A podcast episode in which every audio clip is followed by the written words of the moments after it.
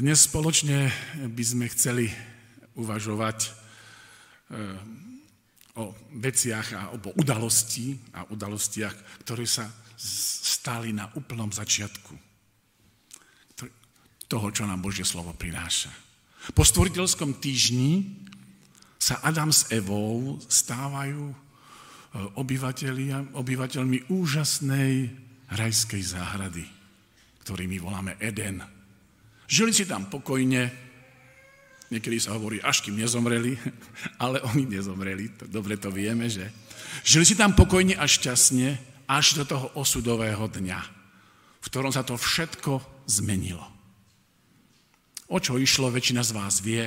Išlo o totálne nezvládnutie pokušenia v rajskej záhrade. Eva bola zvedená rafinovaným klamstvom satana, ktorý v prestrojení v tele hada zviedol alebo naviedol Evu, aby jedla zakázané ovocie. Bolo to zlé. A následne sa k jedeniu zakázaného ovocia pridáva aj jej muž Adam. Celé zlé. A tak hriech, čo je prestúpenie Božieho príkazu, sa žial tým udomácňuje na predtým bezchybnej nádhernej modrej planéte. Po týchto udalostiach, ktoré dobre poznáme, Bohu neostávalo nič iné, ako jednať, ako zakročiť. A ako Boh zakročil? Adam s Evou si museli vypočuť pomerne tvrdé slova o tom, že od teraz to bude oveľa, oveľa ťažšie. Eve Boh povedal, že bude v bolestiach rodiť svojich potomkov, že jej muž bude vládnuť nad ňou. A Adamovi povedal tiež, alebo oznámil Boh smutnú správu, že jeho solidarita s jeho ženou bude cenou za jeho ďalší namáhavý život. Že to už nebude prechádzka rúžovou, respektíve rajskou záhradou. On mu tam hovorí, v pote tvári budeš jesť svoj chlieb a zem ti bude rodiť trnie a bodlač. Po týchto božích oznámeniach prišlo z Božej strany ešte jedno konkrétne a zároveň smutné opatrenie, o ktorom sa dočíname, dočítame v Genesis 3. kapitole a tam vo veršoch 23 až 24. Ak, ak máte Biblie, môžete si otvoriť, budeme čítať spoločne niektoré tie verše. Genesis 3. kapitola a tam verš 23 a 24, kde sa nenájdeme toto. A hospodín Boh ho poslal preč, myslíme, myslíme Adama, preč z raja do, zo záhrady Edena, aby obrábal zem, z ktorej bol vzatý. A vyhnal človeka a osadil cherubínov od východnej strany záhrady Edena, a to s plamenným mečom, plápolajúcim stráži cestu ku stromu života.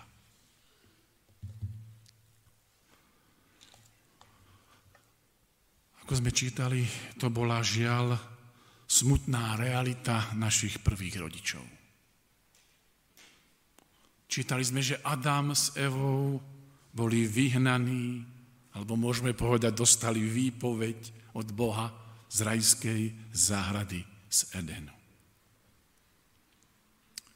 Mimochodom, niektorých ľudí trápi alebo uvažujú o tom, čo sa stalo s rajskou záhradou potom, čo ju museli naši prví rodičia opustiť. Keď odchádzali, keď boli s nej vyhnaní. Čo bolo so záhradou? Uvediem vám zaujímavý pohľad nášho brata. Mnohí z vás ho poznáte zo Spojených štátov, brata Daka Bachelora. Je to kazateľ z kalifornského zboru Granite Bay v meste Sacramento. Ale tiež, tiež brat Bachelor je riaditeľ televíznej stanice Amazing Facts. Napísal aj knihu Muž z jaskyne, že to je jeho kniha. A brat Bachelor bol minulý rok ako hlavný host na stretnutí asi na Morave. Bola tam zavolaná, musím troška si aj prihľať polievočku.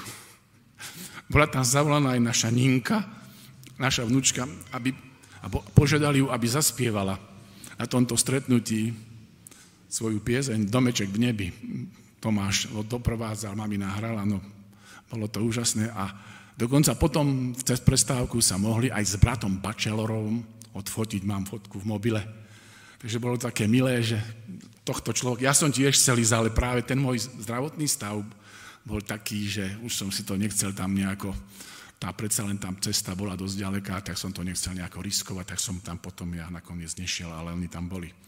A práve tento brat Bachelor, nevravím už na tomto stretnutí, ale čítal som to od neho v jednom vyjadrení, sa k rajskej záhrade vyjadril takto, citujem. Domnievame sa, že záhrada v Edene sa nachádzala niekde v oblasti Mezopotámie. To je dneš, dnešný Irak. To väčšina z vás, aj teda myslím si, že vie. A teraz ďalej pokračuje tento citát. Biblia nám nehovorí, či pán Boh zahradu Eden vyniesol do neba. Ale v Biblii čítame, že Nový Jeruzalém zostúpi dolu od Boha z neba. A tiež je napísané v Biblii, že v Novom Jeruzaleme je strom života. A preto stojí za úvahu, že keď pán Boh vysadil túto záhradu, bola pre neho dôležitá a vzácná. A pokiaľ Boh môže zoslať dolu z neba mesto, môže vyzdvihnúť opačne, teda hore, svoju záhradu. A dáva teda zmysel, že Boh záhradu Eden vyzdvihol do neba aby ju chránil a aby mohla byť vrátená Adamovi a Eve, keď bude obnovená zem. Je to zvláštna záhrada, ktorú stvoril Boh. Tu je koniec citátu. Tak zvláštne. Zaujímavý postreh. Ale poďme späť. Po upustení Edenu sa našim prvým rodičom Adamovi a Eve narodili dvaja synovia. Ten prvý dostal meno Kain, a ten mladší dostal meno Ábel. Starší syn Kain a o ňom to dnes hlavne bude. Mal tú prednosť, že bol prvým narodeným človečikom na našej planete Zem. Jeho rodičov stvoril priamo Boh, ale Kain už bol splodený svojimi rodičmi, ktorí začali naplňať Boží zámer z Genesis 1.28, tam vám prečítam, Genesis 1. kapitola a tam 28. verš hovorí, hovorí toto. A Boh ich požehnal a Boh im riekol, plodte sa a množte sa, naplňte zem a podmante si ju a vládnite nad morskými rybami a nad nebeským ptáctvom i nad všetkým každým živým tvorom, ktorý sa plazí na zemi. A ako sa tento Boží zámer v skutočnosti začal naplňať? To sa dočítame hneď v tom štvrtom verši, v štvrtej kapitoli a hneď v prvom verši. Adam poznal Evu, svoju ženu, a počala a porodila Kaina a riekla, nadobudla som mož, muža s hospodinom.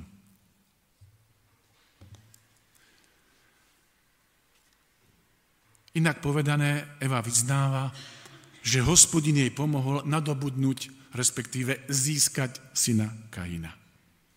Vidíme tu určitú formu radosti a plesania. Prvá žena, prvá manželka, prvá slúžka sa raduje, lebo sa s Božou pomocou stáva prvou matkou zo ženy narodeného človeka.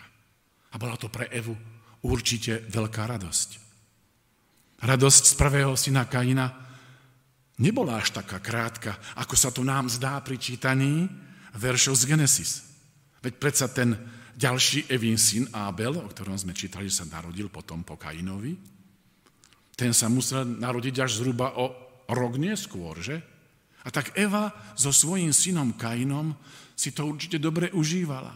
Meno Kain sa, spáva, sa spája so slovesom kanach, čiže získať.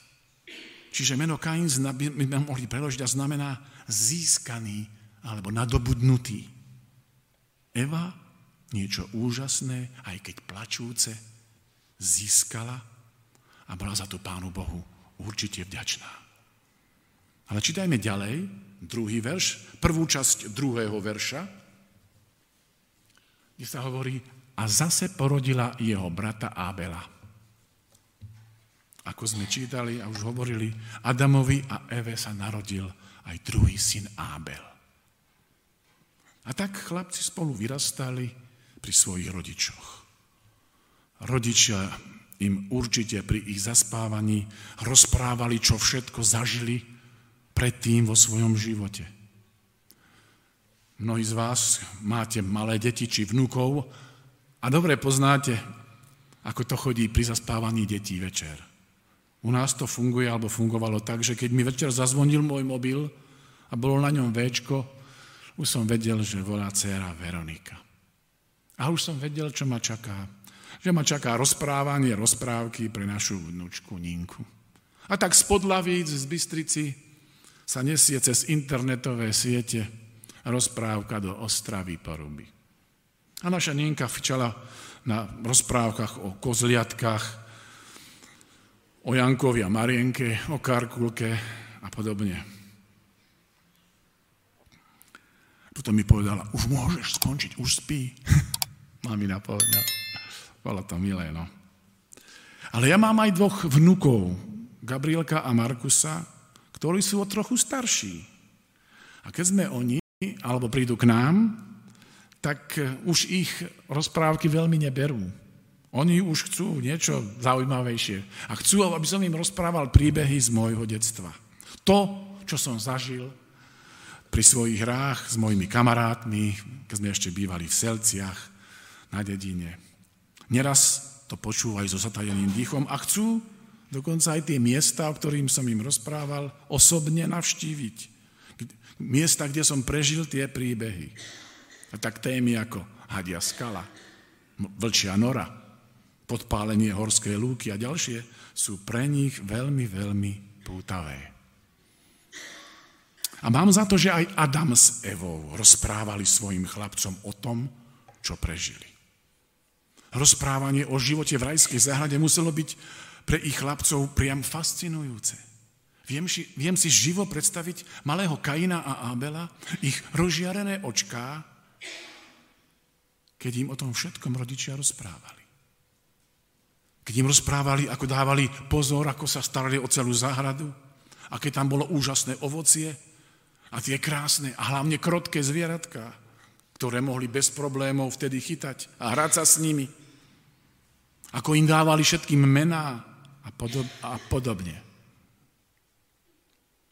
Možno, že chlapci prosili svojho oca Adama a vraveli mu, no poďme táto, skúsme ísť, pohľadať tú úžasnú záhradu.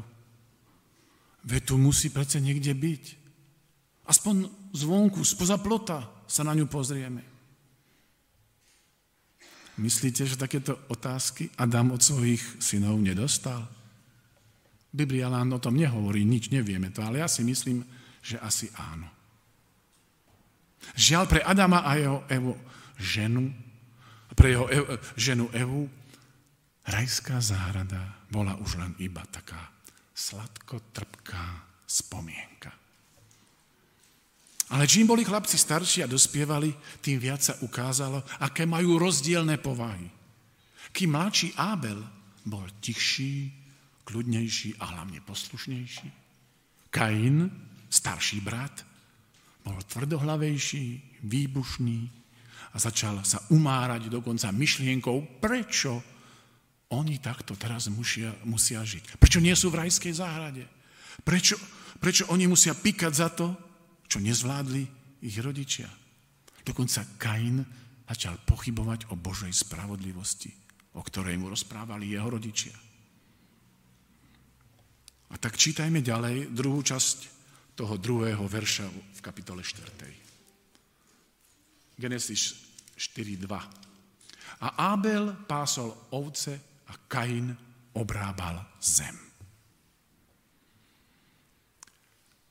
Kain sa teda zaoberal obrábaním pôdy, čiže bol rolníkom a Abel sa živil chovom, či pasením oviec, teda môžeme povedať, že bol pastierom.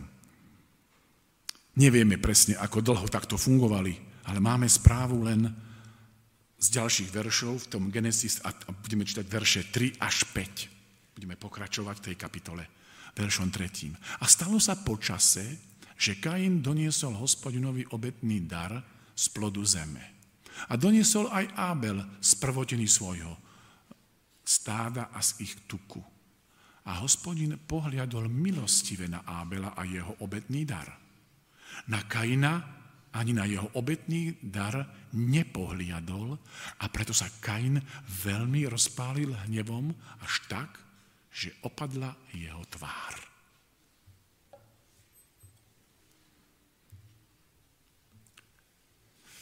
Bratia sestry, sestra Vajtová k tomuto uvádza, že prinesenie týchto obetí mala byť Božia skúška, v ktorej sa malo ukázať, ako tí chlapci veria Božiemu slovu a či ho poslúchajú. Od svojich rodičov určite, určite dobre poznali, aké sú opatrenia pre záchranu človeka. Oni vedeli, aký má byť Bohom stanovený obetný poriadok. Obaja dobre vedeli, že bez vyliatej krvi zvierate sa hriech neodpúšťa.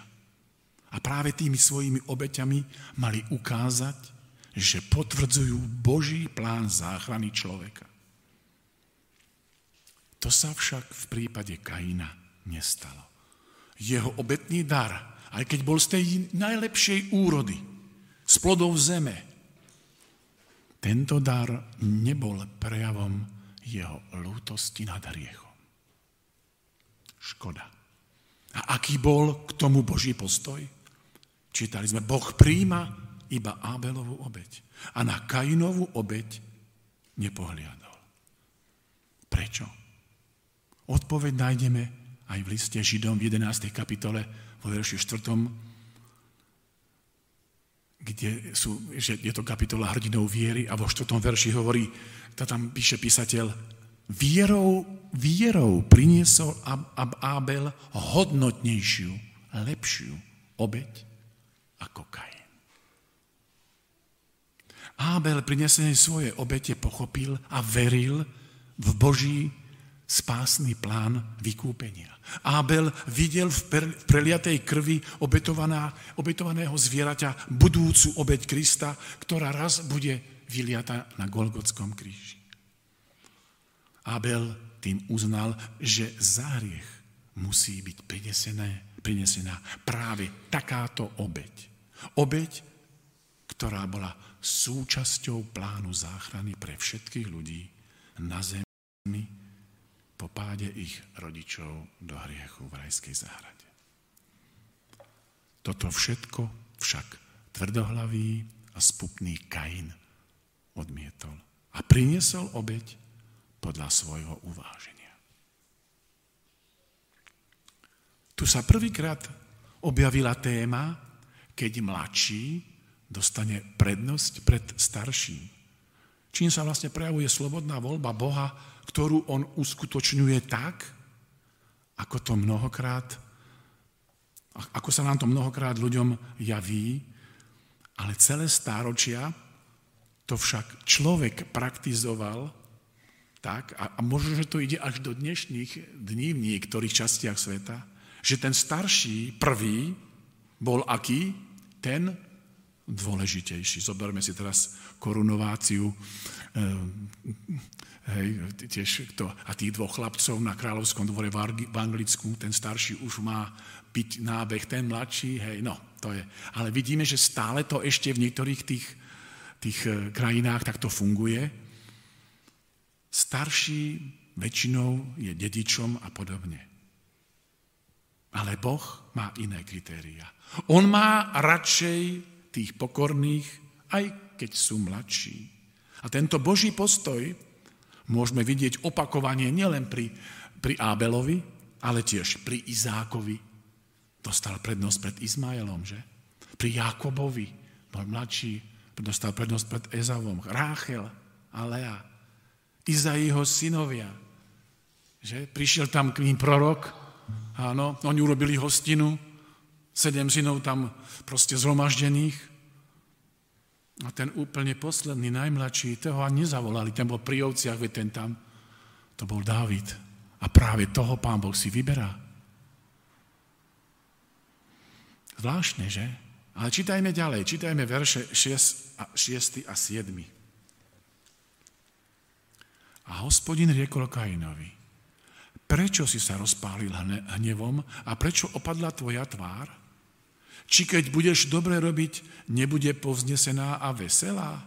A keď budeš dobre robiť, a keď nebudeš dobre robiť, hriech leží pri dveriach a jeho túžba sa nesie po tebe a ty budeš panovať nad ním. Keď videl Boh Kainovú reakciu po odmietnutí jeho obete, snažil sa Boh toho Kaina, toho neposlušného e, človečika ešte vystriehať, kým bol čas pred týmto neuváženým činom. Tu vidíme, že aj keď Kain odmietol Božú požiadavku, Boh ho hneď nezavrhuje, ale skláňa sa k tomuto svojvoľnému človeku so slovami, ak budeš dobre robiť, rozjasní sa ti. Ale ak nie, hriech číha, striehne na teba pri dverách. Kain sa mohol slobodne rozhodnúť, či príjme Božie varovanie alebo nie. Žiaľ, rozhodol sa zle Kain neuznal svoju chybu pri výbere obete, stále žiarlil a závidel svojmu bratovi Ábelovi, že jeho obeť, Ábelovu, Boh prijal. Dokonca Kain začal Boha obviňovať z nespravedlnosti. A potom to došlo až tak ďaleko, že vylákal svojho brata von do pola a tam ho zabil hrozné, keď zabije brat brata. A máme tu prvú vraždu. Dnes sa takejto vražde hovorí úkladná, plánovaná vražda. A aj dnešný poriadok, trestný poriadok, rozlišuje medzi vraždou, medzi vraždou v afekte, keď ide o nejaký náhly skrat mysle, alebo ide o úkladnú vraždu, plánovanú. A aj tie tresty sa takéto vraždy sú veľmi odlišné a veľmi vysoké sú pri tých úkladných vraždách. Kým Kajovi rodičia Adam a Eva za, za svojim hriechom v rajskej záhrade prevenili len voči bodu, vo Bohu, ich syn Kain sa previnil nielen voči Bohu, ale aj voči človeku. Žiaľ voči svojmu bratovi, ktorého zabil. A tak bratovráha Kaina Boh povoláva na zodpovednosť za svoj hrozný čin. Čítajme verš 9. A hospodin riekol Kainovi, kde je Ábel, tvoj brat? A Kain povedal, neviem, či som ja strážcom svojho brata?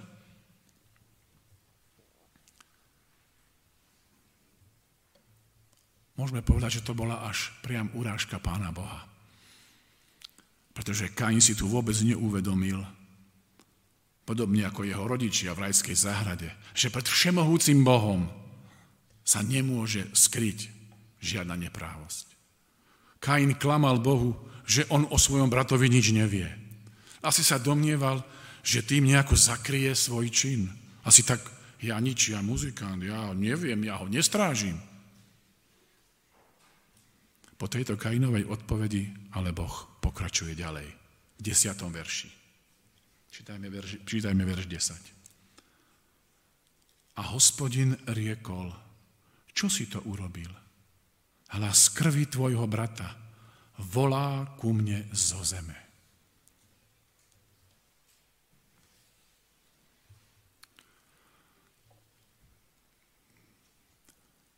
To je aj názov dnešného môjho kázania krik zo zeme. K Pánu Bohu prichádza vajber zo zeme. Hlasná krvavá správa kričí zo zeme, že niečo hrozné tam dole sa stalo. Že tam dole zabil brat brata. A tak pán Boh dáva Kainovi jasne najavo, že on dobre pozná pravdu.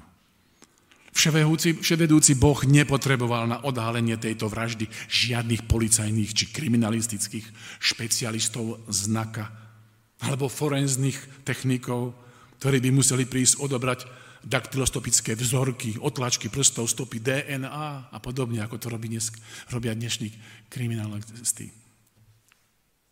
Kain si neuvedomil, že pred vládcom a stvoriteľom vesmíru nemôže nič skryť. A tak Boh dáva Kainovi ešte poslednú šancu sa spamätať. Boh chcel, aby Kain vyznal a olutoval svoj čin. Boh mu dáva príležitosť a čas, aby sa priznal. Žiaľ, nestalo sa. A preto prichádza trest. Keď nepomohla Božia láska, prichádza k naplneniu Božej spravodlivosti. Za hriech príde trest. A aký trest? Čítajme verše ďalej 11. a 12. A boh, hovo, a boh hovorí Kainovi, a ty teraz budeš zlorečený nad tú zem, ktorá otvorila svoje ústa, aby prijala krv tvojho brata z tvojej ruky. Keď budeš obrábať zem, nebude ti viacej vydávať svoje sily. Behúňom a tulákom budeš na zemi.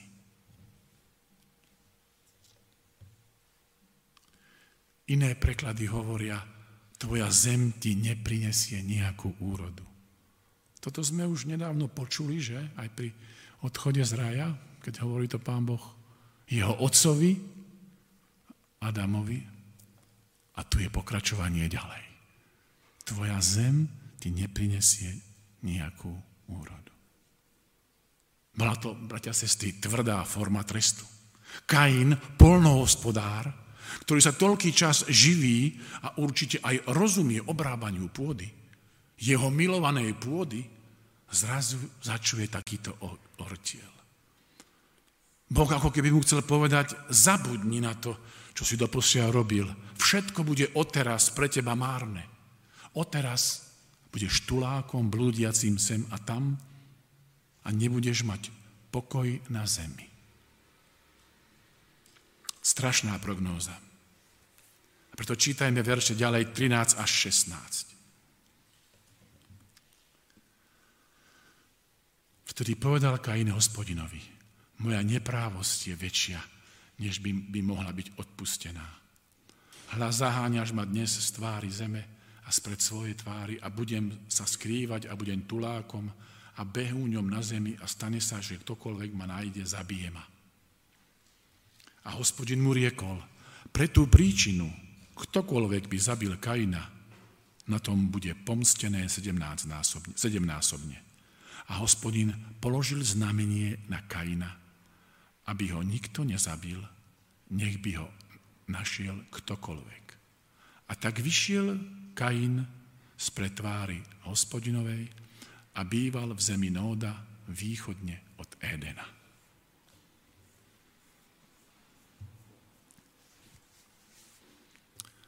Zaujímavé. Opäť zvláštny Boží postoj. Boh neodstraňuje Kaina, ani ho neuväzní v nejakom nápravnom výchovnom zariadení, ako sa tomu dnes hovorí. Tam chodia dnes odsúdení vrahovia a násilníci. Boh ponecháva Kainovi, vrahovi, voľnosť a slobodu. Boh namiesto väzenia Kaina uistuje, že kto by ho chcel zabiť, bude sedemnásobne pomstený. Kain sa tak stáva tulákom, na ktorého naviac položil Boh svoje znamenie. Boží znak. Znak, ktorý každému oznamuje, pozor, toto je človek, ktorý neposlúchol Boží príkaz a je Bohom zavrhnutý. Známy židovský učenec, rabi Šlomo Jichak Raši, ktorý žil v rokoch 1040 až 1105 po Kristu v severnom Francúzsku a je až do posiaľ uznávaný ako komentátor a vykladač Biblie, Talmudu a Midrašov. A tento židovský učenec uvádza, alebo sa domnieva, že Boh vtedy umiestnil na Kainovo čelo jedno z písmen tetragramu Božieho mena. Viete, aký je tetrag, okrem, okrem tu prediacej e, terky, viete, aký je tetragram Božieho mena? Biblisti? Výborne, ste dobrí. JHVH. Možno, že to bolo, on si myslí, možno, že to bolo J, možno, že to bolo H, nevieme, možno, že V. Toto označenie nemalo byť iba určitou stigmou, viditeľným znamením, či nejakou jazvou na čele. Niektoré pramene uvádzajú, že Kainov znak mal všetkých upozorňovať, že jeho nositeľ je členom rodu, v ktorom sa tvrdo praktizuje krvná pomsta. Toľko z materiálov. Ale poďme späť. Kain, ako sme potom čítali, odchádza spred Božej tvári a zdržiaval sa, bol napísané v zemi akej? V zemi Nót. Východne od rajskej záhrady. Nikto nevie, kde presne, kde presne sa nachádzala krajina Nót. Lebo v preklade Nót znamená bezcielne blúdenie. Potom 4. kapitola Genesis nám ešte prinášu, prináša správu, že Kain mal ženu, ktorá mu porodila syna Henocha. Vraj sa volala Avana. Že Kain tam postavil niekde aj prvé mesto, ktoré pomenoval po svojom synovi Henochovi.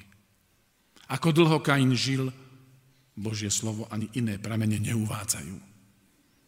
Ale ešte v tej spomenutej 4. kapitole nájdeme ďalších potomkov Kainovho rodu, je tam spomenutý aj šiestý od Adama, a to bol Lámech, ktorý, ktorý je, je zaujímavé, že je prvým poligamistom na zemi, lebo už vtedy mal dve manželky, Adu a Cilu. Aj to je také trošku smutné. Čo povedať záverom dnešného nášho uvažovania o Kainovi, bratia a sestry?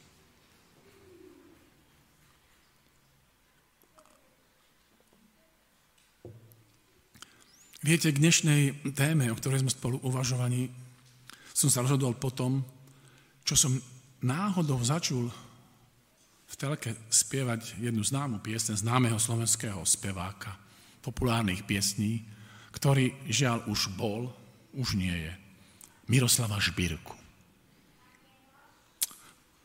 Tá pieseň to bol jeho starý hit, ktorý sa volá Balada o polných vtákoch. Poznáte tú pieseň? Krásna pieseň. Určite ju poznáte mnohí z vás. Úžasný text mu napísal k tejto piesni pán Kamil Peteraj. Asi najlepší textár na Slovensku. Skúsim. Ale som veľmi vyhovorený. Kalendáre návratov každý v krídlach má. V javoroch si tiché hviezda hnetu. A tak ďalej. Na tulák mi držia stráž, nie tam víťazov. Poznáte, nádherná pieseň. Ale pointu pre dnešné moje uvažovanie prináša tretí verš tejto piesne. A viete, ako hovorí, ten už nebudem prespevovať. Viete, ako hovorí tento, ako, ako čo sa v tomto verši treťom spieva? O tých vtákoch. Nežobrú, že chcú mať viac, ako dáva klas. Nemučí ich závisť, údel Kainov. A tu si myslím, že textár, pán Peteraj, udrel klinec po hlavičke. Čo sa týka údelu Kaina. Myslím, bratia sestry, že závisť bola jednou z kľúčových negatívnych emócií, ktoré Kaina dostali tam, kde sa napokon dostal. Skončil ako bludár s Božou stigmou na čele, ktorá všetkým oznamovala. Pozor, nezabíjajte ho, inak budete potrestaní sedemnásobne. Bratia a sestry, závisť zohrala kľúčovú úlohu aj v srdci najvznešenejšieho cheruba, ešte v nebesiach, Lucifera. Ešte pred jeho pádom do hriechu a po jeho vyvrhnutí z nebies. Spomínate si, čo sa tam udialo? Dokonca závisť, ako čítala Terka na začiatku, závisť účinkovala aj pri najväčšej udalosti záchrany na našej planéte Zem. Marek v tom 15. kapitole, v tom 10. verši, čo už bol prečítaný, vyjadruje, že Ježiša vydali farizei jeho vrahom zo závisť. Závisť je ako rakovina. Môže nás pomaly, ale celkom iste zožierať znútra tak, že to ani spočiatku nezbadáme, až nás celých úplne ovládne. A keď sa jej necháme ovládnuť, potom môžeme robiť zlé veci, chybné a unáhlené rozhodnutia. Zraňujeme svojich blízkych, svoju rodinu, priateľov a podobne. Bratia sestry, závisť, ak ju necháme rásť, môže prerásť tak ako u Kaina k nenávisti a mnohým potom ďalším hrozným negatívnym vlastnostiam až činom. Niekto povedal, že závisť je zakuklená nenávisť. A nenahovárajme si, že sa nás to nemôže týkať. Ani sa nenazdáme a vo naš, ako sa v našom vnútri môže červík závisti v nás zavrtať. Príslovie prináša jednu, jednu, jeden zaujímavý text v 14. kapitoli, príslovie 14.30. Čítame takto.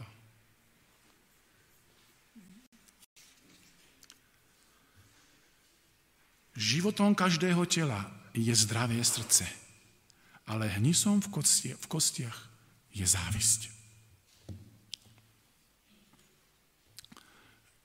Jean Vianney, francúzsky diecézny kňaz, povedal o závisti tieto zaujímavé slova. Citujem. Nie, neverím, že by existoval horší a strašnejší hriech ako závisť. Pretože, sa, pretože býva často ukrytá a zahalená pod krásnym plášťom cnosti a priateľstva. Neexistuje hriech, ktorý by bolo pre faloš tak ťažko rozoznať, ako práve tento. Ako závisť. Koniec citátu. Preto sestry, dobrou správou však je, že náš dobrý priateľ, Pán Ježiš Kristus, nám ponúka v zápase so závisťou svoju pomocnú ruku. Čítajme ešte posledný verš v Matúšovi 21, 22. Matúš 21, a tam 22. verš hovorí toto. Matúš 21, 22. A, v, a v, všetko, za, čo, za čokoľvek by ste veriac prosili, na modlitbe dostanete. To je slov pána Ježiša. Bratia a sestry, závisť sami, keď príde, sami ju z dola nezvládneme. Ako sme čítali, ale keď budeme prosiť o jej zvládnutie na modlitbe, on nám pomôže. On chcel v boji so závislosťou a so závisťou pomôcť aj Kainovi, o ktorom to dnes bolo. Ale Kain Božú pom- ponuku pomoci neprijal. Šiel si svojou cestou. Ježiš však bol na tejto našej hriechom napadnutej zemi. A on dobre vie, ako veľmi ľahko môže nepriateľ spasenia do nášho srdca zasiať semienko závisti. A preto prosme, bratia a sestry, Ježiša Krista o to, aby táto ne- negatívna emócia, závisť neovládala naše vnútra. A dovolme nášmu Bohu, aby nám pomohol zvíťaziť nad ňou, nad závisťou.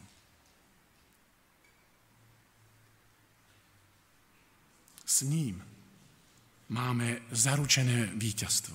Len s ním budeme spievať závažnej piesni. Vždy dvojdeme do cieľa. Hlavne do toho konečného cieľa, do nebeského kráľovstva. A ja pevne verím, že on nám v tom veľmi rád pomôže. Amen.